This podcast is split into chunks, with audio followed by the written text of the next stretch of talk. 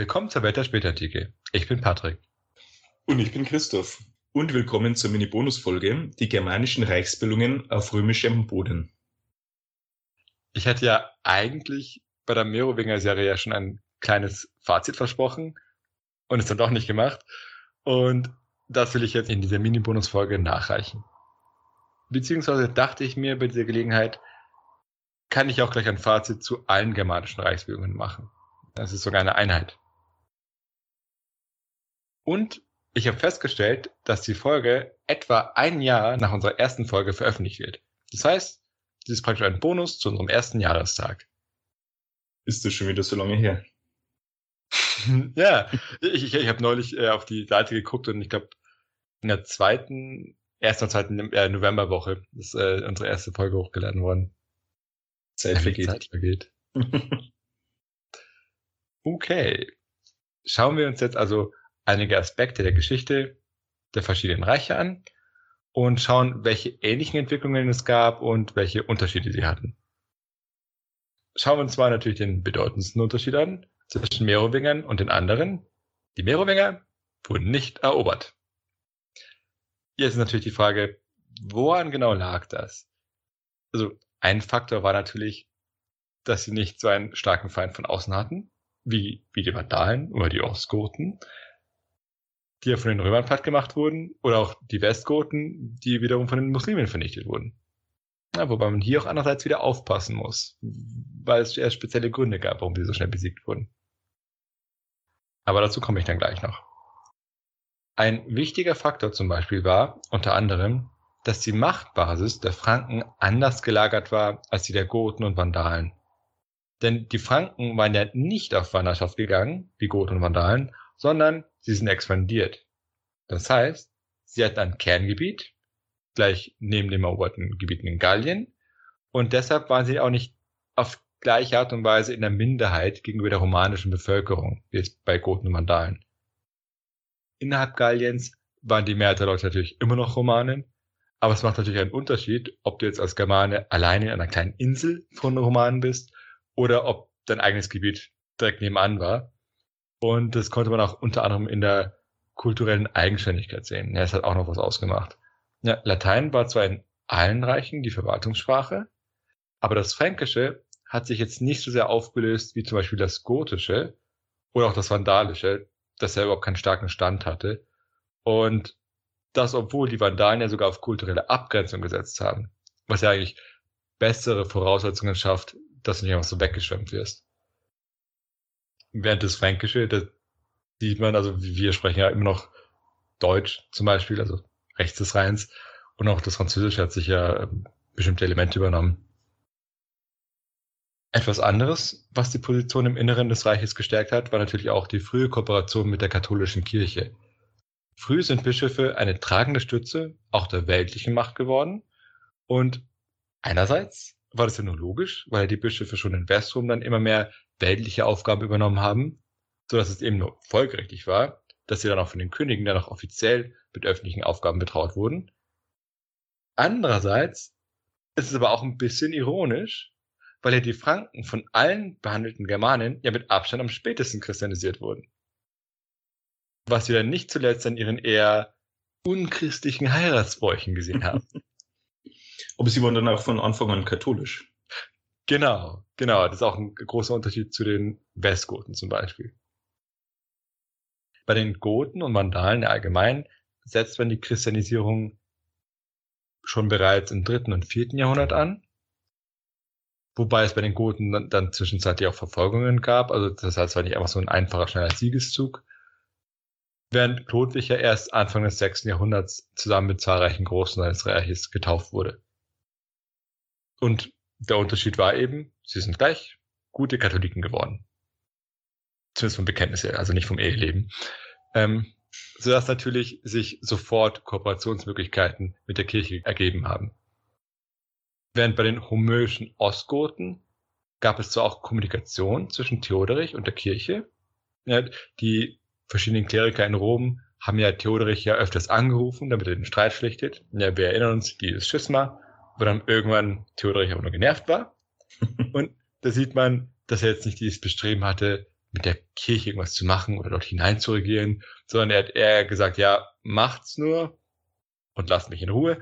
Und es war also mehr ein Nebenher. Und er ist jetzt nicht sozusagen für die Verwaltung eingespannt. Die Westgoten wiederum sind ja erst Mitte des 6. Jahrhunderts zum Katholizismus gewechselt. Ja, so dass dann ein Zusammengehen katholisch-kirchlicher Akteure mit der weltlichen Gewalt erst sich dann später ergeben hat, als bei den Merowingern zum Beispiel. Kaum waren sie aber konvertiert, sehen wir auch im Westgotenreich dieselben Entwicklungen wie bei den Merowingern. Das heißt, jetzt wird die katholische Kirche in die Herrschaft einbezogen, übernimmt weltliche Funktionen, ganz offiziell mit königlichem Segen und kirchliche Organe wie Synoden entwickeln sich jetzt zu weltlichen Institutionen, also zu Gremien. Ja, man denke an die ziemlich vielen Konzilien in Toledo oder auch die zahlreichen Synoden im Frankenreich, von denen wir einige behandelt haben. Und wo dann auch selbstverständlich auch weltliche Dinge ausgehandelt wurden.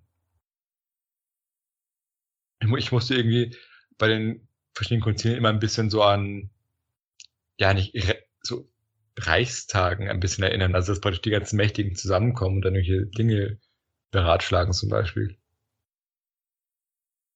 Das heißt, in Bezug auf das Zusammengehen zwischen weltlicher und kirchlicher Macht sehen wir bei den Westgoten und Franken eine Entwicklung, die dann fürs Mittelalter prägend geworden ist. Und die Vandalen wiederum sind zeitlebens rumäisch geblieben und haben die Katholiken sogar verfolgt. Und das heißt, man hat die Kirche nicht zu einem stabilisierenden, herrschaftsstützenden Faktor gemacht, sondern ihr Potenzial sogar aktiv untergraben. Und zwar gab es natürlich eine homöische Kirche, doch hat sie nur für die Vandalen selbst eine Rolle gespielt, ohne dass sie eine eigene Machtbasis oder Verwaltungsstruktur hatte im romanischen Gebiet. Und dann zusätzlich die nicht-vandalische Bevölkerung war ja katholisch. Genau, genau. Das heißt, du hast eine, eine parallele Infrastruktur sogar gehabt, religiös gesehen was ja dann eher schlecht war natürlich für die mhm. Integrität des, des äh, Volkes. Und man hat auch bei den Vandalen immer gesehen, dass dieses permanente Misstrauen da war. Dass sie zum Beispiel von den ganzen Städten die ganzen Stadtmauern zerstört haben, weil sie ja Angst hatten, dass sonst die Bevölkerung rebellieren könnte. Das heißt, damit haben sich die Vandalen ja doppelt geschwächt, denn sie haben erstens nicht die katholische Kirche als Stütze gehabt und zweitens, und das ist natürlich auch sehr wichtig, ihre Verfolgung der Katholiken hat noch die Beziehungen zum Römischen Reich belastet. Und das führt uns dann auch zum nächsten Punkt. Wie war das Verhältnis zum Römischen Reich von diesen verschiedenen germanischen Reichen? Sowohl die Goten als auch die Franken hatten ein historisch gewachsenes Verhältnis zu den Römern. Dabei waren die Goten auf Wanderschaft, aber immer mal wieder mit den Römern verbündet und in ihren Diensten. Die Franken wiederum waren zwar sesshaft, aber ebenso mit den Römern verbunden. Ja, sie haben zum Beispiel als Föderaten zur Abwehr äußerer Feinde gedient, wofür sie auch rekrutiert wurden, auch wenn sie es bei den Hunden zum Beispiel nicht unbedingt sehr effektiv waren. Und dadurch hatte sich schon früh eine Beziehung gebildet. Gleichzeitig waren jetzt die Beziehungen zwischen Goten und Römern eher, sagen wir mal, ambivalent. Sehr diplomatisch ausgedrückt. ja. Und aber nachdem Westrum gefallen war, haben sich dann die Ostgoten in der Regel um gute Beziehungen bemüht. Es, es gab auch immer wieder Spannungen, wenn man zu weit nach Osten gewandert ist, aber im Großen und Ganzen wollte man die kaiserliche Anerkennung. Und auch die Franken hatten in der Regel gute Beziehungen. Ja, denn das gemeinsame Bekenntnis hat dabei sicher sehr geholfen. Und natürlich auch die Tatsache, dass die Römer die Franken gegen die Goten ausgespielt haben weil dann die Franken auch manchmal etwas eher widerspenstig waren. Während die Vandalen aber nur feindselig waren. Ja, bis in dein, also nicht nur sie hatten dieses Gebiet einfach erobert, gegen den Willen des Kaisers offensichtlich, sie haben auch teilweise noch im östlichen Mittelmeerraum noch Piraterie betrieben, eine ganze Weile lang. Ähm, was dann natürlich dazu geführt hat, dass dann die Römer wiederum mehrfach versucht haben, die Vandalen zu vernichten. Sie haben sie doch auch nie an Verträge gehalten, oder? Ja, yeah, da waren sie, Stimmt. Erst dann äh, am, äh, beim allerletzten Vertrag sozusagen, wo es dann diesen 50-jährigen Frieden gab. Aber vorher hat dann gerade Geiserich ja ständig interveniert und auch gezielt versucht, noch das Westkaisertum ja ständig zu, zu schwächen, um dann die Gefährdung wegzuhaben. Und äh, es hat sich dann auch bezeichnenderweise erst stabilisiert, das Verhältnis zwischen Römern und den Vandalen, als das Westreich untergegangen war. Aber auch dann waren es nicht unbedingt herzliche Beziehungen. Die Oströmer hatten einfach keine Ressourcen mehr und, und keine Lust mehr, es nochmal zu versuchen, sie zu vernichten. Ja, stimmt, mit diesen ganzen Katastrophen, wie diese Flotte da vernichtet worden ist und. Genau. Gut. Und bei allen vier Reichen sehen wir die Versuche der Römer, auf die inneren Angelegenheiten der anderen Reiche Einfluss zu nehmen. Ja, bei den Ostgoten zum Beispiel unterstützte man Amalafrida nach dem Tod von Theoderich, also ganz klar Parteinahme, was natürlich sehr gefördert hat. Bei den Westgoten hat man die inneren Streitigkeiten ausgenutzt, ja, um sich Gebiete abtreten zu lassen. Denn erinnern wir uns, Athanagild hatte sich ja als Gegenkönig ausrufen lassen, gegen Agila. Und der Kaiser hat dann für Athanagild eben Partei ergriffen, hat dann dafür vertraglich festgelegt, noch Gebiete auf der Iberischen Halbinsel gekriegt. Und als sich dann Athanagild 555 durchgesetzt hatte, hat er die dann auch abgetreten. Und bei den Vandalen wiederum hat man sich ja aktiv für Hilderich eingesetzt. Ja, Hilderich war ja katholisch geworden und wurde deswegen gestürzt.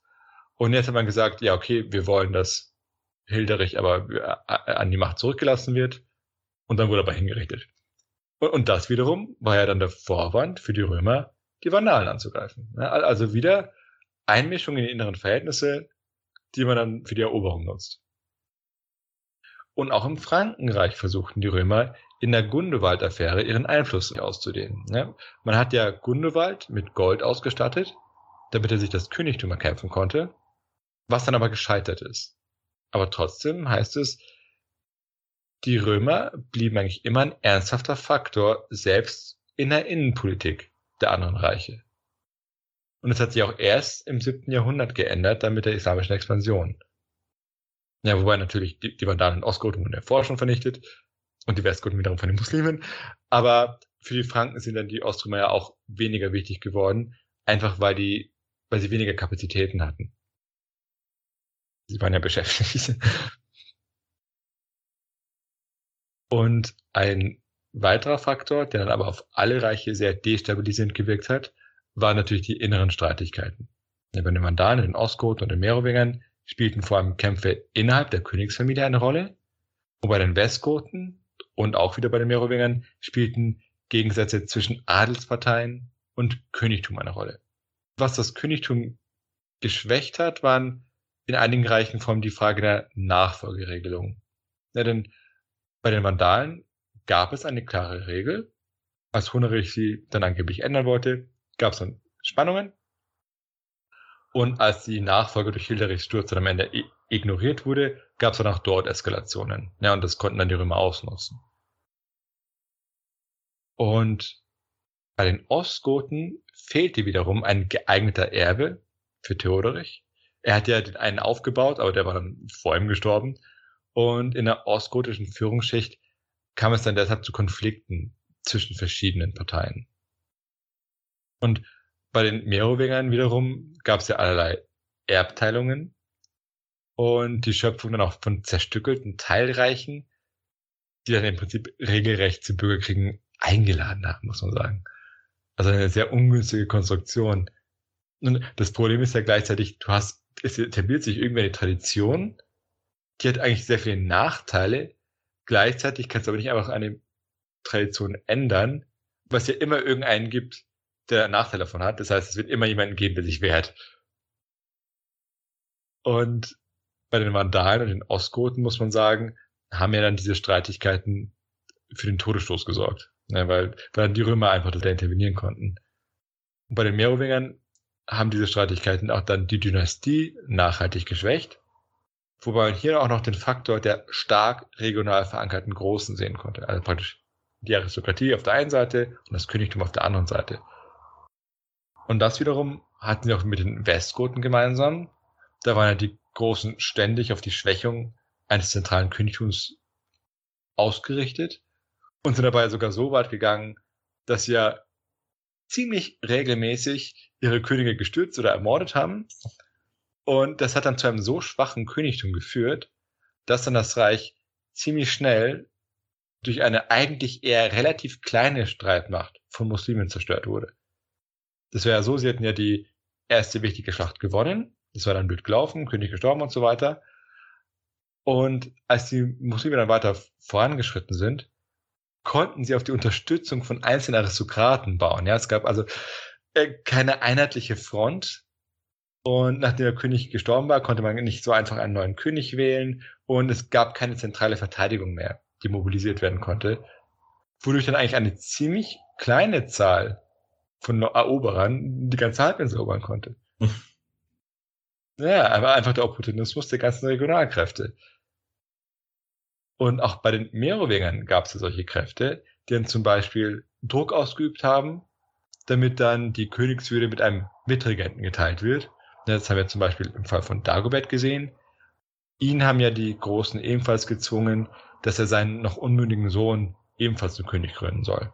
Ja, der hat dann dieses kleine Teilgebiet gegeben, was natürlich dann mit einem Regenten ausgestattet war, aber das schwächt ja den König auch wieder. Und er musste sich auch gefallen lassen. Und dadurch, dass dazu noch ständig unmündige Könige kamen, konnten dann langsam die Hausmeier aufsteigen. Und damit wurde dann nach und nach die Dynastie an die Wand gedrückt und ist dann schließlich einen sehr langsamen Tod gestorben. Aber anders als bei den anderen Reichen, wie jetzt Ost- und Westgoten und Vandalen, ist es bei den Merowingern so gekommen, dass sich der Machtschwerpunkt innerhalb des Reiches geändert hat. Das heißt, die Merowinger wurden abgelöst, aber durch andere Franken. Ja, dann die, die wir dann später als Karolinger kennen. Während dann das geschwächte Königtum und damit die Reiche der Vandalen, West- und Ostgoten dann einer äußeren Macht zum Opfer gefallen sind. Kann man sagen, das war glücksvoll für das Frankenreich oder liegt es einfach daran, dass das besser strukturiert war? Ich ich will sogar vermuten, es ist eher, ich glaube, es ist vielschichtig. Also es hat den Vorteil, die, die Ostgoten und die Vandalen hatten ja noch mit einem sehr starken oströmischen Reich zu tun. Das war bei den Franken jetzt nicht mehr der Fall. Also die Franken hatten, die Oströmer hatten keinerlei Ansprüche zu versuchen, Gallien zurückzuerobern. Äh, selbst Nordafrika und Italien hat sich eher ergeben, sagen wir es mal so, und dann haben sie die Gelegenheit genutzt aber selbst der Gotenkrieg hat sich ja ewig hingezogen mhm. und ist keiner auf die Idee gekommen mit Gallien. Und bei den Westgoten muss man sagen, mh, hm, sie hätten, also hätten sie nicht diese unglückliche Struktur gehabt, hätten sie militärisch die Fähigkeiten sicher gehabt, den Muslimen zu widerstehen. Ähm, da waren die Franken tatsächlich besser aufgestellt, die Merowinger. Und weil du hast zwar vielleicht ein schwächeres Königtum, aber du hast eben die Teilreiche, die aber in sich natürlich gut organisierbar waren. Das heißt, selbst wenn der eine König besiegt worden wäre, hätte es noch andere Könige gegeben. Mhm. Und dann später, als dann die, die Macht immer mehr auf die Hausmeier übergegangen ist, gab es ja immer noch die Macht. Und damit war das Reich als Ganzes immer noch handlungsfähiger. Also ich glaube, es ist eine Mischung aus, insgesamt war das Reich etwas handlungsfähiger, außer während der Bürgerkriege, als nochmal in Sonderform. Und sie waren weit genug in der Peripherie vor allen anderen großen Mächten, dass sie nicht so ernsthaft bedroht wurden. Okay.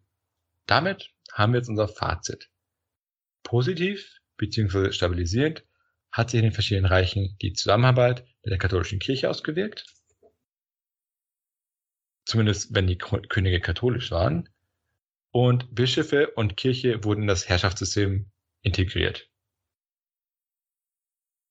Aber in allen Reichen kam es dann über kurz oder lang zu einer Schwächung des Königtums durch Akteure innerhalb der Königsfamilie oder in der Aristokratie.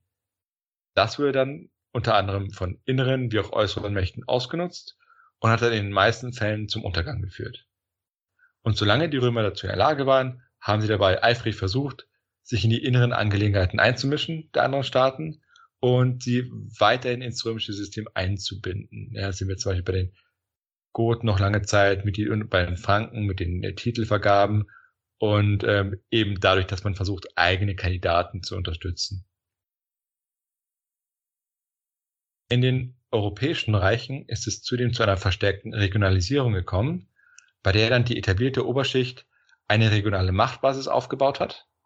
Und die Akteure dieser Oberschicht wiederum waren dann in der jeweiligen Re Region im Zweifel sogar die wichtigere Größe als das Königtum. Ja, und sehr gut kann man das eben sehen bei den Franken, bei den Westgoten. Okay, das war's für heute und ich hoffe, die Folge hat euch gefallen. Es war eine relativ spontane Folge und ich dachte mir, passt ja eigentlich ganz gut zum Jahrestag. Demnächst machen wir dann weiter mit der nächsten Serie zu den Persern. Oder noch präziser mit den Sasaniden. Das war das Königsgeschlecht, das Persien dann in der Spätantike beherrscht hat. Wenn euch die Folge gefallen hat, dann lasst doch ein Trinkgeld da oder einen Kommentar. Ansonsten bis zur nächsten Folge. Und vielleicht sollen wir uns an dieser Stelle auch schon bei denen bedanken, die uns bis jetzt unterstützt haben oder noch weiter unterstützen. Ja, auf alle Fälle. Also ein großes Dankeschön an unsere zahlreich im Oktober zu uns gekommenen Patreons. Und ihr könnt euch dann bald auf, auf eine Doppelfolge über den heiligen Desiderius freuen. Okay, bis zur nächsten Folge. Okay, was war jetzt der Plan, noch, dass wir kurz ein bisschen besprechen? Genau, ich, äh, ist die Frage, hm, ich hätte vielleicht eine Einleitung schreiben sollen. Ähm, nee, vielleicht, dass wir kurz ähm, so hinter die Kulissen sozusagen. Hinter schauen. den Kulissen. Okay. Äh, na gut, ist, was, was ist passiert? Die Corona-Pandemie und dann hat eigentlich fast jeder mit einem Podcast an, angefangen.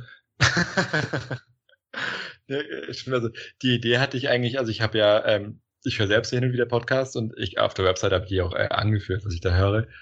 Und ich dachte mir, das kann ich eigentlich auch mal probieren. Beziehungsweise, ich finde gerade im deutschsprachigen Bereich gibt es jetzt nicht so viel.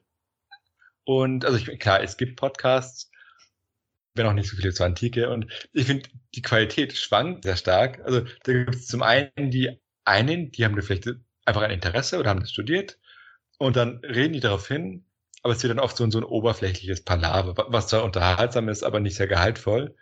Und das andere Extrem, das habe ich auch einmal gesehen, da hat ein Professor sich aufgenommen, sogar mit Video. Und mhm. es war eine unglaublich trockene Vorlesung im Prinzip. Was jetzt natürlich nicht schlecht ist für einen Geschichtsstudenten, aber jetzt auch nicht so unbedingt der, der Reißer, die Matzen mhm. bewegt. Und dann dachte ich mir, also ich finde es cool, wenn man da so eine gute Mischung findet, von wirklich gut recherchiert, auch von einem Historiker, der auch die, die Literatur einschätzen kann, aber gleichzeitig auch unterhaltsam gemacht, weil man soll ja nicht äh, einschlafen oder so. Ja. Und so versuchen wir das dann zu balancieren. Genau. Und, die, und die Idee mit, der, mit den Miniserien kam eigentlich sogar relativ spontan. Äh, wir hatten ja am Anfang überlegt, wie machen wir das und was nehmen wir über das Thema. Und ich hatte dann, ich hatte zufällig ein Buch zu den Vandalen bestellt, das weiß ich noch. Und dann hatte ich die Idee, ah ja, ich könnte ja zu den Vandalen was machen. Und dann hatte ich die Idee, dass wir praktisch kleine Serien machen, damit mhm. es so abgeschlossen ist. Aber wir haben, ja dann, mit, meine, haben wir dann mit den Hunden angefangen, haben wir. Äh genau, also ich weiß noch, wir haben zuerst zwei, zwei Folgen zu den Vandalen gemacht und dann habe ich die Reihenfolge umgeworfen, weil mir aufgefallen ist, hm, die Hunden kommen relativ oft vor. Mhm. Eigentlich müsste man die zuerst machen. Und ich hätte die auch in der Planung vergessen. Und dann haben wir dann, äh, habe ich dann nochmal dann zu den Hunden gearbeitet und dann haben wir dann doch mit den Hunden angefangen. Stimmt. Genau. Und ich dachte mir, das ist vielleicht cool, wenn es so, so staffelmäßig ist, also wie, wie bei einer Serie. Und es hat auch den Vorteil, ich muss zugeben, ich habe ein bisschen zum Scheitern geplant. Also im Sinne von, was ist, wenn ich keine Lust mehr habe oder, oder äh, keine Zeit oder sonst was. Und dann dachte ich mir, dann ist es praktisch, wenn man kleine Serien hat, weil, weil die kann man ja immer abschließen. Richtig. Ja, das stimmt. Das ist nicht so wie das Römische Reich und dann irgendwie nach zehn Folgen äh, bist du immer noch mittendrin und dann, ah ja, zack, jetzt kommt nichts mehr. Ist auch irgendwie unbefriedigend. Ja, das ist ein klassisches Problem bei großen Projekten. Wenn das äh, zu groß und unschaffbar ist, dann verliert man die Motivation. Genau, genau. Und dann, dann ist eigentlich gut, es mit, mit so serienweise zu machen. Mhm. Und ähm, genau, und, und die, der Rechercheprozess läuft mittlerweile so, also zuerst suche ich die Literatur, die es gibt, und dann kaufe ich oder meistens bestelle ich sie oder lade sie runter, was manchmal auch möglich ist. Und ich weiß am Anfang habe ich das so gemacht, ich habe dann einfach gelesen und mir Notizen gemacht. Und dann, wenn ich genügend Notizen hatte, dass vielleicht die halbe oder die ganze Serie fertig war, habe ich dann angefangen, das Material zu ordnen und dann die Skripte zu schreiben. Wobei bei, ich muss zugeben, bei den Franken habe ich es dann eher aus dem bisschen Faulheit, so gemacht, dass ich dann ähm, die beiden Bücher, die ich benutzt habe, gelesen habe und dann parallel angefangen habe, Folge für Folge zu schreiben. Was, was man wahrscheinlich gleich auch ein bisschen sieht. Keine Ahnung. Ähm, genau, aber jetzt äh, bei den Persern mache ich es wieder anders. Erst die gesamte Literatur, erst die ganzen Notizen. Also das liegt daran, dass es einfach die Literaturlage anders ist. Aber auch weil ich festgestellt habe, dass es, glaube ich, besser ist, das so zu machen, erst einen Gesamtüberblick zu machen, weil dann kannst du besser entscheiden, okay, was kommt in welcher Folge vor. Dann kannst du dich auch besser vielleicht didaktisch aufbereiten. Also mal schauen, ob sich einlöst, aber ich, ich hoffe schon bei den Persern. Mhm. Genau, und, und dann mache ich eben diese Stichpunkte und dann mache ich dieses Manuskript. Und genau, dann kommt es eben zur Aufnahme. Ja, weil dann mache ich so, dass ich meistens am selben Tag das Manuskript einmal vorspreche. Je nach Folge kann es sein, dass ich die Folge irgendwie eine Woche vorher geschrieben habe oder einen Monat vorher. bei der großen Serie war das zum Beispiel der Fall. Und dementsprechend ist es dann sinnvoll, die Folge präsent zu haben. Auch damit man weiß, wo man mit der Stimme hoch und runter gehen muss, zum Beispiel. Einfach. Oder um dich selten zu verhaspeln, weil du es ja schon einmal gesprochen hast. Jeder, der schon mal unvorbereitet einen Vortrag gehalten hat, weiß, dass das passiert. Ja, genau. Und äh, genau, dann nehmen wir halt die Folge auf und das Ganze wird dann nochmal audio bearbeitet. Also das heißt, ich höre die gesamte Folge nochmal an und deswegen habt ihr so selten Ass zu hören, weil wenn wir welche machen, dann fallen sie meistens der, der, der, der ja, Wir machen doch keine. wir sind perfekt. Und aber um sicher zu gehen, genau. Und ähm, und dann machen wir noch ein paar äh, kleine Audiobearbeitungen, damit die Qualität besser wird. Zum Beispiel die Rauschentfernung, die mein neuer bester Freund geworden ist dabei. und äh, und ähm, um die Stimme auch klarer zu machen. Genau. Und ähm, ja, und dann wird das Ganze. Dazu sagen, wie weit sind wir jetzt gerade voneinander entfernt? Das äh, müsste ich vielleicht nachschauen. 9000 Kilometer. Stimmt, genau. 9000 ja. Kilometer. Meinst du? Oder? Ich, ich glaube, oder auch vielleicht sogar mehr. Schauen wir mal. Hm. Ja, 9300 Kilometer sind wir voneinander entfernt. Krass. Und das sind natürlich auch dann so acht bis neun Stunden. Was man ja auch irgendwie koordinieren muss. Genau. Und der letzte Prozess dann bei, bei der Bearbeitung ist dann natürlich die Webseite. Ich, ich lade es auf die Webseite hoch, suche dann Bilder zusammen. Bei der Perser wird es viele Bilder geben und viele Münzen. Und ich würde würd schon sagen, ich bin sehr gespannt auf die Perser, weil da weiß ich eigentlich fast gar nichts dazu. Aha, man kennt ein bisschen die Geschichten von, von hm, Alexander dem Großen und so, aber danach, und dass die Römer irgendwie Schwierigkeiten mit den Persern haben, das ist mir noch klar. Aber sonst. Genau. Was irgendwie kurios ist, okay, ich meine, es ist nachvollziehbar, weil sie sind ja weit weg von uns, aber mhm. eigentlich, wann das, war, was eine Großmacht, die ja respektiert wurde von Rom, wenn das, was wir jetzt gemacht haben, waren ja erst nur Barbaren aus römischer Sicht. Aber natürlich sind wir dann deren Nachfolger. Teilweise. genau. Und, und dann noch für YouTube muss ich dann noch die Audiodateien an die Videodatei umwandeln. Meistens in ein Standbild. Also bis jetzt immer mit einem Standbild. Und es wird dann auch hochgeladen. Und ich würde sagen, der gesamte Prozess für insgesamt pro Folge sind wahrscheinlich, ich glaube, zwischen 10 und 12 Stunden Arbeit. Weil das meiste ist natürlich dann das Skript erstens, also die zu lesen, Stichpunkte zu machen und dann das Skript zu schreiben. Ich meine, das kann sich jeder denken. Wenn man 40 Minuten redet, dauert es meistens deutlich länger, äh, dieses Skript auch zu schreiben mit den ganzen Recherchen. Und genau, also das ist der Produktionsprozess sozusagen vom Podcast. Okay. Na gut, und wer jetzt bis zu diesem Zeitpunkt noch mitgehört hat. Vielen Dank. okay, dann bis demnächst. Ciao.